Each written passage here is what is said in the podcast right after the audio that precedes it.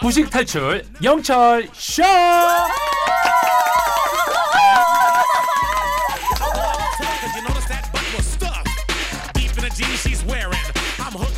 우리 모두가 무식을 탈출하는 그날 폐지될 곧단 코너죠. 매주 수요일엔 신화 속으로 떠나봅니다. 그리스 로마 신화 도장 깨기. 신화를 사랑하는 남자 필로미토스 서울대 인문학 연구원 김환희 김환 교수님 오셨습니다. 안녕하세요. 예, 안녕하세요. 서양 고전학자 김환입니다. 김원 교수님, 5009번님이 헌 교수님, 헌 교수님 잔소리가 제일 심한 신은 누구인지 아시나요? 운동 좀 해라, 뭐 아니면 공부해라. 아니야, 나도 신 중에 공부를 그리 안 했으니. 그러시면서 교수님도 수업 때 이렇게 아재 개그 같은 거 하시나요? 하셨는데, 어, 어때요, 교수님? 아, 아재 개그를 일부러 하지는 않고요. 어, 어. 가끔 생각날 때 하곤 했었는데 반응이 별로 좋지 않더라고요. 아, 진짜? 예, 그래서 어. 가능하면 안 하려고 합니다. 주로 네. 누구를, 헤라가 제일 쉽지 않나요? 뭐 헤라는 오늘 처음 들어왔고 저도 이거 써먹어야겠다 생각했는데 네. 고민이 됩니다. 이것도 반응이 안 좋으면 어떡할까? 헤라. 공부! 예전에 무슨 웹툰을 봤는데 어, 어. 목욕의 신인가 뭐 그런 네. 웹툰이었어요. 근데 그 세신사들의 얘기를 다루는데 세신사들의 원조 신이 있다는 거예요. 네. 그래서 저도 어, 이게 뭘까 했는데 그 이름이 때미리우스? 괜찮아. 이게 왜 괜찮냐면 처음 들어봐가지고 때미리우스. 아 이거 그래, 우스로 끝나면 그래서 그게 저는 너무 재밌어갖고 어. 학생들한테 얘기를 해줬었는데 역시 썰렁하다. 아, 아닙니다, 아닙니다. 우리 네. 여기서는 빵 못하겠습니다. 우린 처음 들어봐가지고. 자, 그럼 오늘 때밀리우스 그리스노 마 시나 도장 깨기 달려라 허니 오늘 주제는 뭡니까? 예, 지난주에 지혜의 여신 아테나 그리고 아테나의 그 세인 부엉에 관해서 말씀드렸잖아요. 그렇죠. 예, 그리스의 수도가 어디죠? 에덴즈 영어로 네. 그리고는 아테네라고 하잖아요. 네, 아테나라고 하죠. 어. 그 지혜 여신과 관련이 있을 겁니다. 그래서 오늘은 아테네라는 도시에 얽힌 신화를 소개해 드리도록 하겠습니다. 자, 지난 시간에도 우리가 뭐 미네르바, 아테나 여신이 함께 했는데 예. 자, 지혜 여신 아테나와 그리스 수도 아테네 이거 어떤 관계가 있을까요? 예, 이름이 너무 비슷하죠. 도시 이름은 아테네 음. 이렇게 보통 얘기를 하고 여신의 이름은 아테나 이렇게 얘기합니다. 아, 그 아테네가 아테네라는 이름으로 불리기 전에 그 도시는 케크로피아라고 불렸습니다. 네. 왜냐하면 그 도시의 첫 번째 왕이 케크롭스였는데 자기 이름을 따서 케크롭스가 다스리는 땅 케크로피아 이렇게 불렀던 거죠. 근데 이 케크롭스는 땅에서 혼자 태어났다고 그러는데 허리를 중심으로 해갖고 허리 위는 인간인데 아래는 뱀의 모습을 한 그런 하이브리드 신체를 가진 전설적인 왕이었다고 그럽니다. 그러니까 그가 도시를 세우고 다스렸기 때문에 케크로피아라고 오. 불렸습니다. 그런데 왜 아테네라는 이름으로 바뀌게 됐을까요? 예, 이 케크롭스가 나라를 아주 잘 다스렸거든요. 근데 백성들이 왕의 다스림에 만족하지 않고, 어유 왕이시여, 우리에게도 수호신이 하나 있어야 되지 않겠습니까? 음. 하고 이제 요청을 했다는 거예요. 그래서 케크롭스도 어, 그 좋다. 그러면서 그렇다면 어떤 신을 수호신으로 모시는 게 좋을까 고민을 했는데 이 소식을 들은 바다의 신 포세이돈이 케크로피아를 탐냈다 그럽니다. 오. 그러자 그 아테나 여신도 경쟁자로 나섰던 아. 거죠. 이 둘 사이에 포세이돈과 아테나 사이에 경쟁이 붙었다고 합니다. 아, 그랬군요. 이- 네. 여기가 또 신화가 경쟁이 뭐 붙어야 또 스토리가 되더라고요. 그렇죠. 단독은 없어요, 그죠? 자, 결국 아테네라고 정해진 거 보니까 아테나 여신이 포세이돈을 이긴 거 아니에요? 예, 그렇겠죠. 예.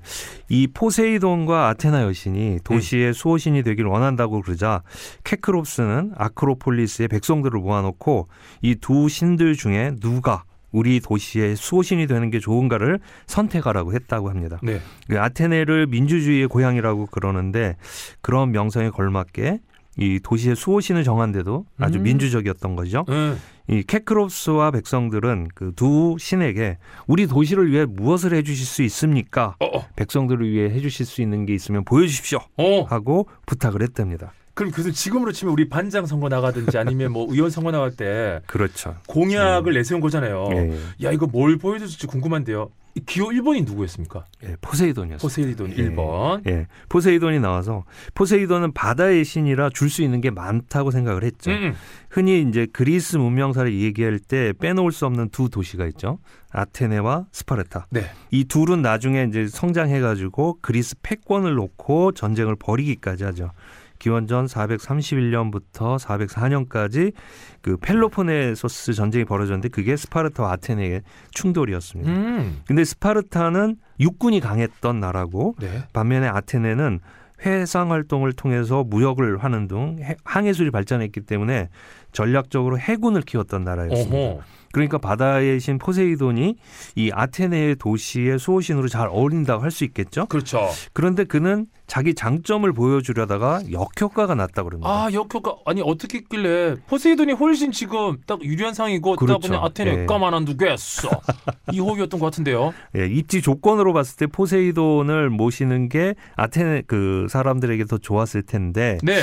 포세이돈이 좀 실수를 했던 것 같아요. 어. 포세이돈이 나서가지고 삼지창을 들어서 바위를 탁 쳤다 그럽니다. 어. 그러자 바위에서 분수처럼 물이 뿜어져 나왔는데 이 물은 삶의 그 어떤 생명과도 같은 것이잖아요. 그러니까 이걸 보여주면 좋겠다 생각을 했던 거죠. 근데 사람들은 깜짝 놀라서 환호성을 질렀습니다. 야, 드디어 물이다. 어. 근데 이 물을 맛을 보니까 짜릿한 바닷물이었던 거예요. 그 사람들이 물 맛을 보자마자 뱉어낼 수밖에 없었고 네. 포세이돈은 자신이 바다의 신임을 자랑스럽게 보여줬지만 사람들은 아이 바닷물 이거 어떡하라고 그 어쩌라고 어. 그러면서 좀 냉랭한 반응이었다고 합니다. 그러니까 포세이돈은 자신의 능력을 충분히 보여줬지만 사람들이 정말 필요로 하는 것은 채워주지 못하고 아. 그래서 호감을 얻을 수 없었던 거죠. 약간 그 쇼맨십 예. 보여주기에 좀 급급했네요. 그래서 오히려. 역효과가 난 건데 예. 그렇다면 이제 또 궁금한 거 아테나 여신은 어떻게 했죠? 예. 회심의 미소를 지으면서 어허. 아테나는 작은 씨 하나를 땅에 던졌다고 합니다. 그러자 그 씨는 땅 속으로 뿌리를 내리더니 땅 위로 싹을 틔우고 이내 나무로 자라서 초록색 빛을 내는 열매를 맺었다고 하는데 네. 뭔지 아시겠어요? 어 뭘까요 그게? 예, 올리브였습니다. 아, 그리스 하면 올리브잖아요. 여기 올리브 오일 올리브는 유명하죠. 그렇죠. 네. 근데 사람들이 딱 보고 어 이건 먹을 수도 있고 기름도 얻을 수 있고 정말 좋네 이러면서 사람들은 아테나 여신의 능력에 놀라면서도 그 쓸모에도 감탄을 했던 겁니다. 역시 아테나 여신이다. 음. 저분이 우리의 수호신이 된다면 우리 도시는 부강해질 것이다.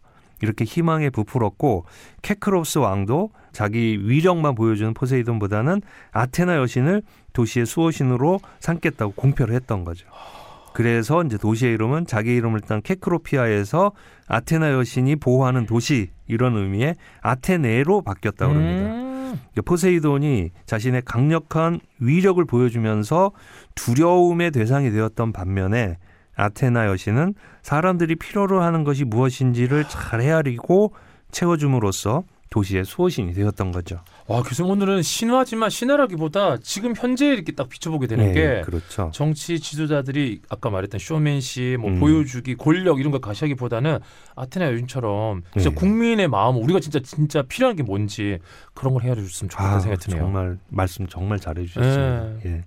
지금도 이제 아테네 그 아크로폴리스 있잖아요. 예. 거기에 가면 파르테논 신전 옆에 에렉테이온이라는 신전이 작게 있거든요. 근데 그 앞에 가면 올리브 나무가 하나 있습니다. 음. 근데 사람들이 설명하길 요 올리브 나무가 바로 그때 아테나 여신이 심었던 그 나무다. 뭐 이렇게 아. 얘기를 하죠.